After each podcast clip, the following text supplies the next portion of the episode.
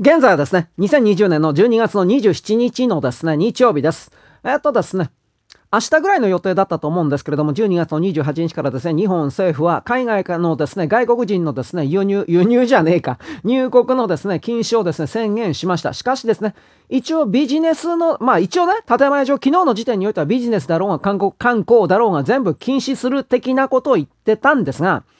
あのー、新規のね、ビザやらねえ、うんぬんかんぬんとやってたんですが、どうもね、あの、継続でいいよというふうなこれはビジネスに限ってなんですけど、既存のビザというかそういうものを持っている人に限ってという設定なのか、新規も OK なのか、これちょっと正直わかんないんですけど、まだ調べてないんですけど、詳しくは。4カ国に関して、つまりですね、中国と韓国とベトナムとシンガポールのビジネスの往来は継続するというふうな、そして2週間の待機の免除も継続するというふうな報道がですね、出ました。で、これっていうのは、新規が、新規はまずダメだというのであれば、しょうがねえかなという部分もないではないです。なぜならば、これらのですね、中国、韓国、まあ韓国はどうでもいいような気もしますが、ベトナムとシンガポール、シンガポールもどうでもいいんじゃないかなとか、中国なんですよね、結局。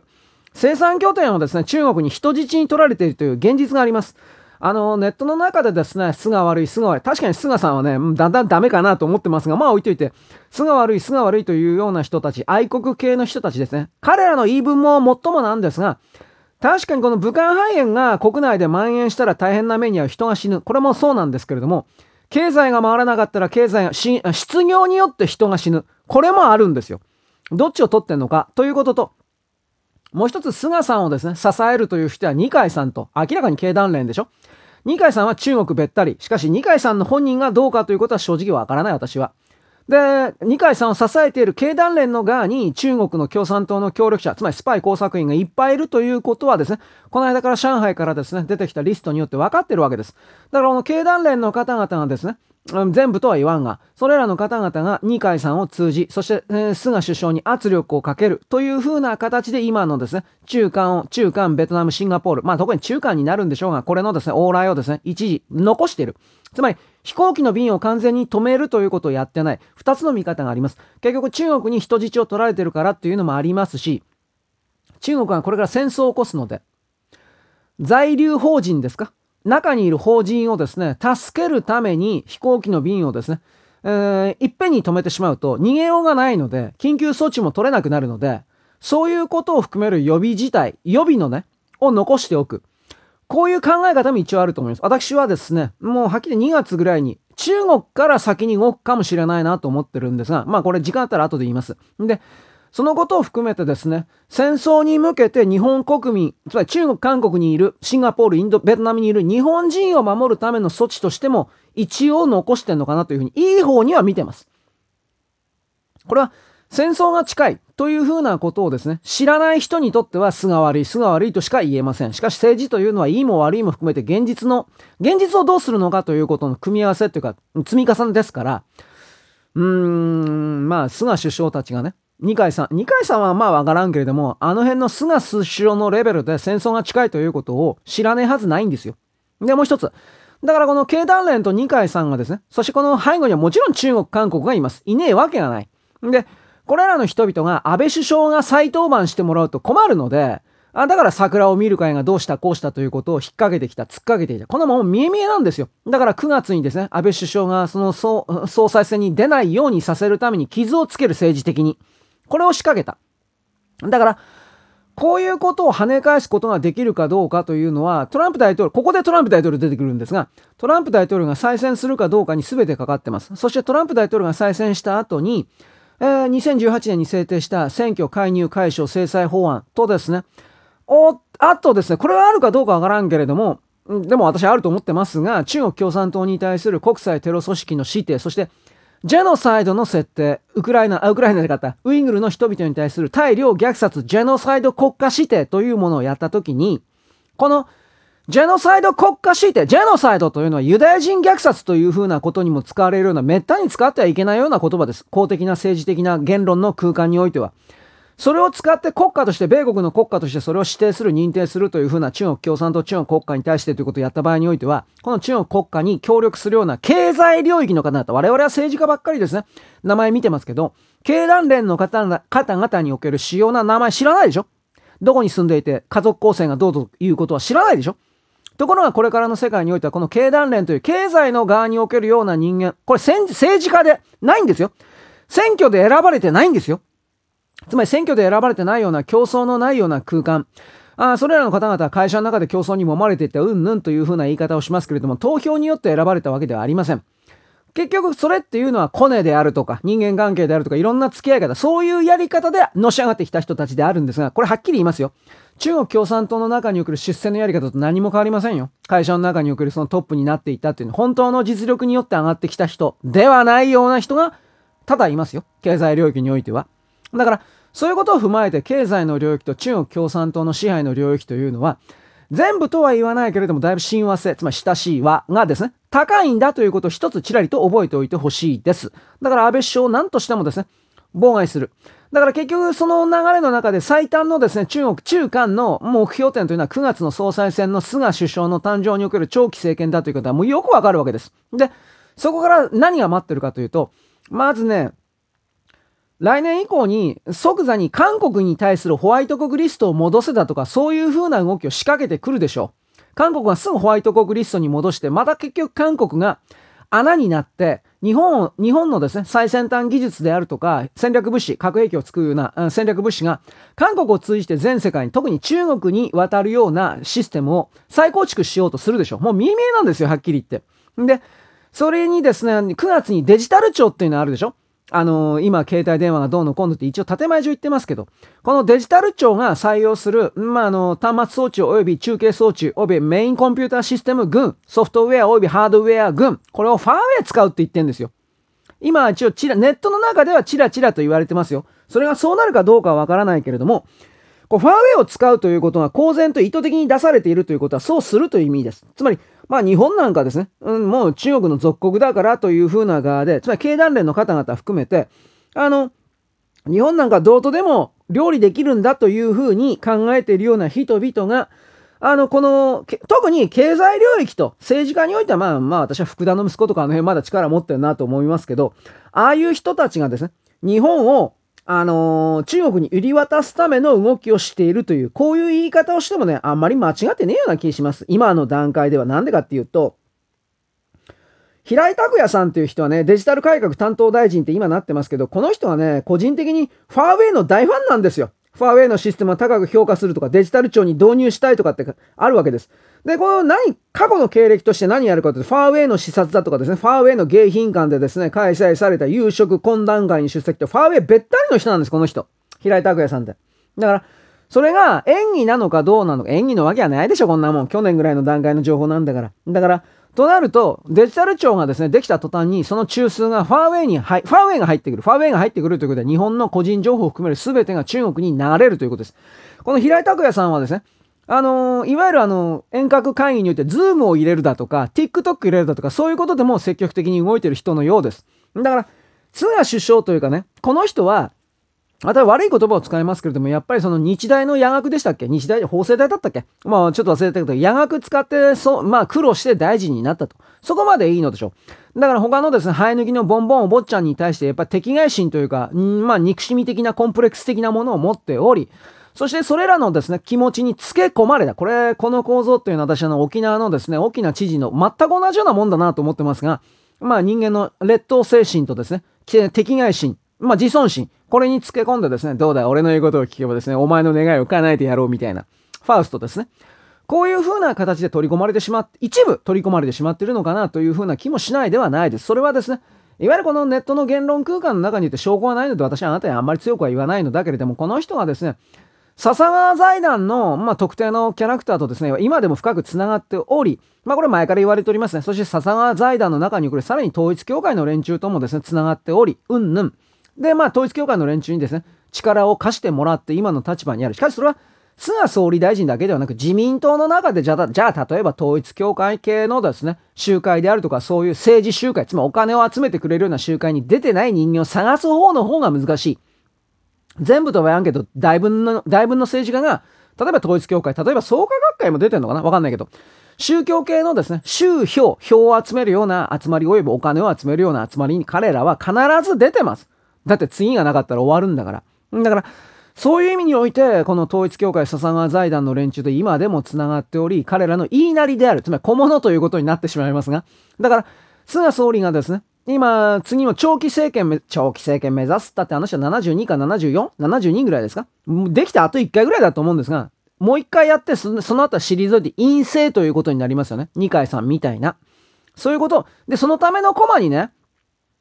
あの、小泉の小せがれ、あいつをですね、もう利用するというか、もう育成して見繕ってきたというふうな説は一応あります。あの、なんだっけ？あの、おもてなしのあの人と結婚した人ね。うん。あれも結局のところコントロールするためのものである。だから、その小泉家というものは、あの、職業として政治家をやってるような人たちであり、最初からコントロールされるためだけにいるような一家という言い方をしたとしても、私もあんまり間違ってないので、正直言えば。だから、あの、菅総理はどうせ多分あと、今の流れだったら中国の連中が、経団連の連中が盛り返してですね、あと4年間、最低でもあと4年間やらせようというふうなことを仕掛けてくるでしょう。で、そこからですね、その時までの流れでトランプ大統領がどうなってるかどうかが人類における全てです。私の見え方からすると。んでね、えー、どこまで行ったかな？あの、この国内の、日本、あのね、日本国内の政治的変動というか政治的な動きというものは、その国内、国、国の国境線の内側の中だけで完結するものではもうありません。少なくともこの地球はもうそうなりました。このことの理解がない。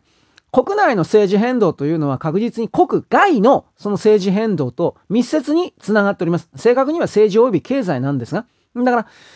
うーん、いろんな国々が、あの、中国と米国のどっちにベッド、賭けをして、うん、どっちが生き残るか生き残るかということを見据えながら、どっちが勝っても一応勝つようにというふうには立場を保持してるんですが、キープしてるんですが、しかし、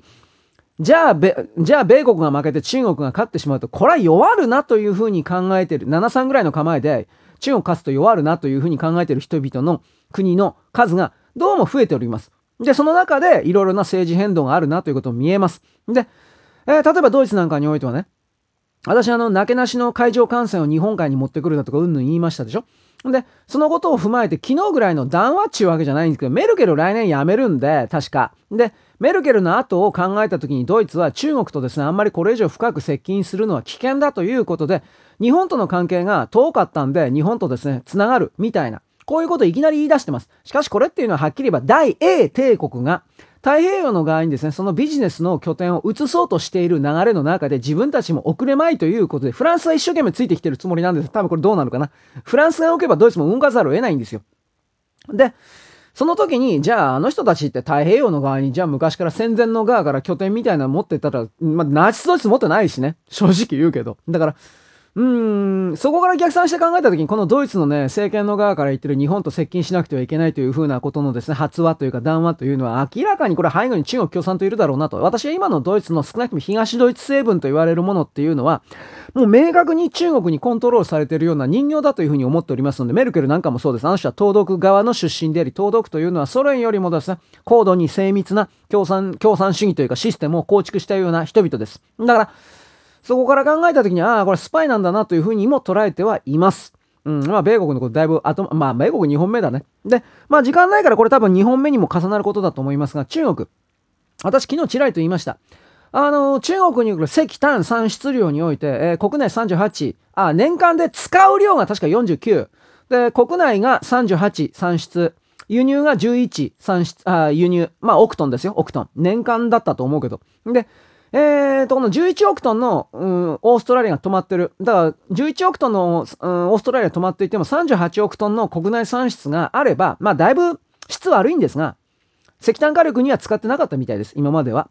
化学製品だとか、あと民間にも、今までは民間にもなんか売ってたそうです。だ民間の人々は石炭ストーブってあるでしょあれで普通に、だから我々が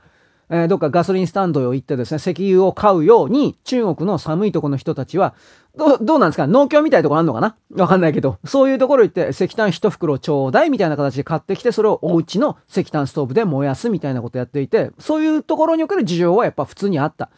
まあ38億トン多いように、おまあ人が多いから38億トンぐらい使うのかもしれんなと思うけど、この38億トンが、えー、12月のですね、3日と6日と11日でしたっけ？まあ、あの、いろいろ言いましたね。この3箇所の大規模炭田が爆発事故及び一酸化炭素で止まってると。1個だけのコークではなくて複数のコークが止まってると。だから、うん、38億トンっつったって、いっぺんに38億トン出るわけじゃないですからね。これ当たり前のことなんですが。あのー、例えば12月の1日から12月の8日までの7日間において、毎月毎月何千キロみたいな単位で出てくるような、それが止まってるわけですから、自転車が焦げなくなってるわけですよ。石炭を燃やすという意味における自転車が。だから、そういうことから逆算してですね、中国の大停電というものは、えー、江沢民勢力とですね、習近平勢力の破壊工作というか、権力闘争、これによる妨害工作によって起きている。これもあるでしょう。豪州におけるですね、石炭が止まった。これもあるでしょう。ロシアが電気とですね、天然ガスを止めた。これもあるでしょう。しかしですね、根幹的にまだ疑いがある。私、ここのね、情報は知らんかったんだけど、昨日なんか出てました。それは、中国が2つあるんですよ。中国がね、まず軍艦作ってたことは知ってました。これはまあ言ったと思います。無理やりに8隻の揚陸艦、揚陸艦というのは空母みたいな船で、海から特定の島に侵略するための船です。中に兵隊だとか戦車だとかそういうものがいっぱい積んであって、えー、島に近づいていって、ある程度まで近づいていったら、えっとね、そのし、船の中から、まあ極端なことあなたノルマンディ上陸作戦の映画を見たことあると思いますけれども、そういうなんか小舟みたいなものでガーッとこう、上陸していったでしょ？あんなイメージを持ってほしいんですけど、今の揚陸艦はあんな小舟ではなくて、なんかヘリコ、大体輸送ヘリなんですけど、輸送ヘリだったり、まあ船のものもありますが、兵隊及び兵器を運ばせるための船を8隻。今めっちゃめちゃな、もう24時間体制どころではないぐらいな形で、猛烈にそれを作っております。カナダで3隻の船が沈められたということを私言いました。おそらくこれ揚陸艦なんですよ。なんか、はじめね、イージス艦みたいなことをうんぬんって言ったら、一隻はおそらく揚陸艦なんですよ。一隻は、おそらくは。まあちょっとこの辺の情報はいい加減なんで、でまあ調べる人は調べてください。私は一隻揚陸艦のあと二隻はですね、えー、総海底なのか燃料艦なのかわかんないけど、なんか、と、ただそういうもの。まあでも、米国は3隻のそれらの中国の艦船を破壊する当然の権利持ってます。なぜならば、それは、ミシガンだったと思うけど、ミシガンに軍港があったんじゃなかった。ミシガンでよかったかな。まあ軍港があってね、そこに、米国の3隻の揚陸艦だったかな？強襲揚陸艦を修理していたんですけど、これが中国の破壊工作によって破壊、まあ炎上というふうに言ってますけど、破壊されていて、これ多分廃棄になったんじゃないかと思います。直せないからということで、破壊工作ひどすぎて。だからその3隻に対してですね、中国のカナダに止まっているこれをですね、まあ破壊する。こういう動きがあったであると見ます。で、8隻をとりあえず慌てて今作ってる。そしてもう一つなんですが、中国がですね、おそらく北京ではないかと思うんですこれわからない。私まだ。あのね、巨大な地下地下軍事基地をどうやら作っています。それがですね、あのー、な、なんのかな。やっぱ戦争準備だと思うんですよ。普通に考えて。江沢民勢力の側の都市を潰してしまうというのは、あ、海沿いにね、ドックあるんですけど、そのドックに電気をま、しかしそのドックにね、巨大な電力を回した、電流を、電力を回したって言っても、街全体がダウンするほど、そこまで使うとはちょっと正直思えないです。で、まあ、この上海でしょ？で、あの、北京に関しても、あの、こう停電がうんぬんって言ってますけど、これね、言われてんのは、昨日ぐらいから言われ出したのは、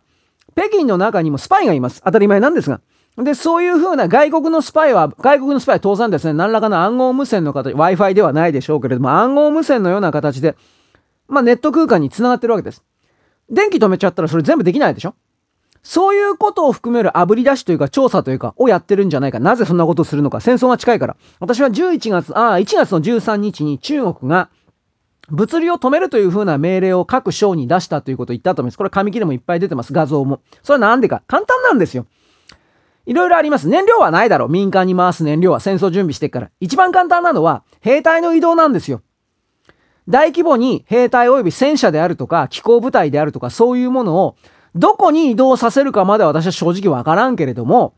あの、それをですね、人民解放後の戦争のための準備してるんだったら、もし、第一目標が台湾だったら、台湾の沿岸部に大規模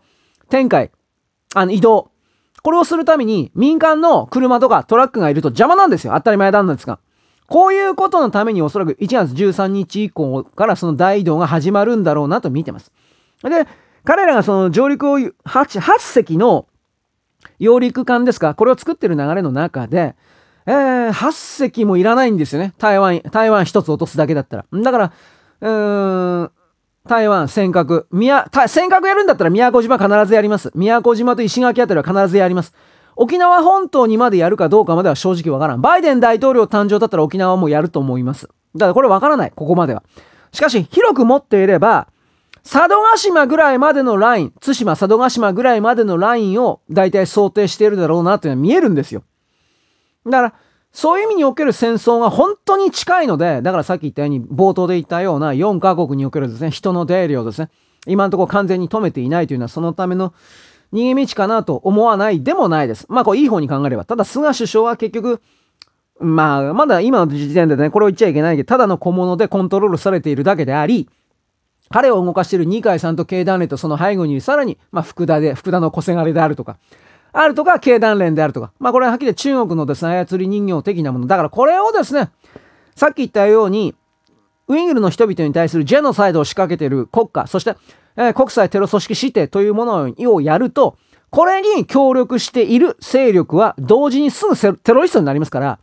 そういうことを含める反転というか反撃が行えるかどうかが、自由をですね、求める側の人々にとっての、うーん、まあ最大の、最後のチャンスとは言わない。しかし最大のですね、まあ問題、問題、問題点というか、うん。そこを逃しちゃうともう、なんというかな、自由は失われる一方ですよっていうことを言うわけです。まあ一本目そんなとこですね。そんなわけです。よろしく。ごきげんよう。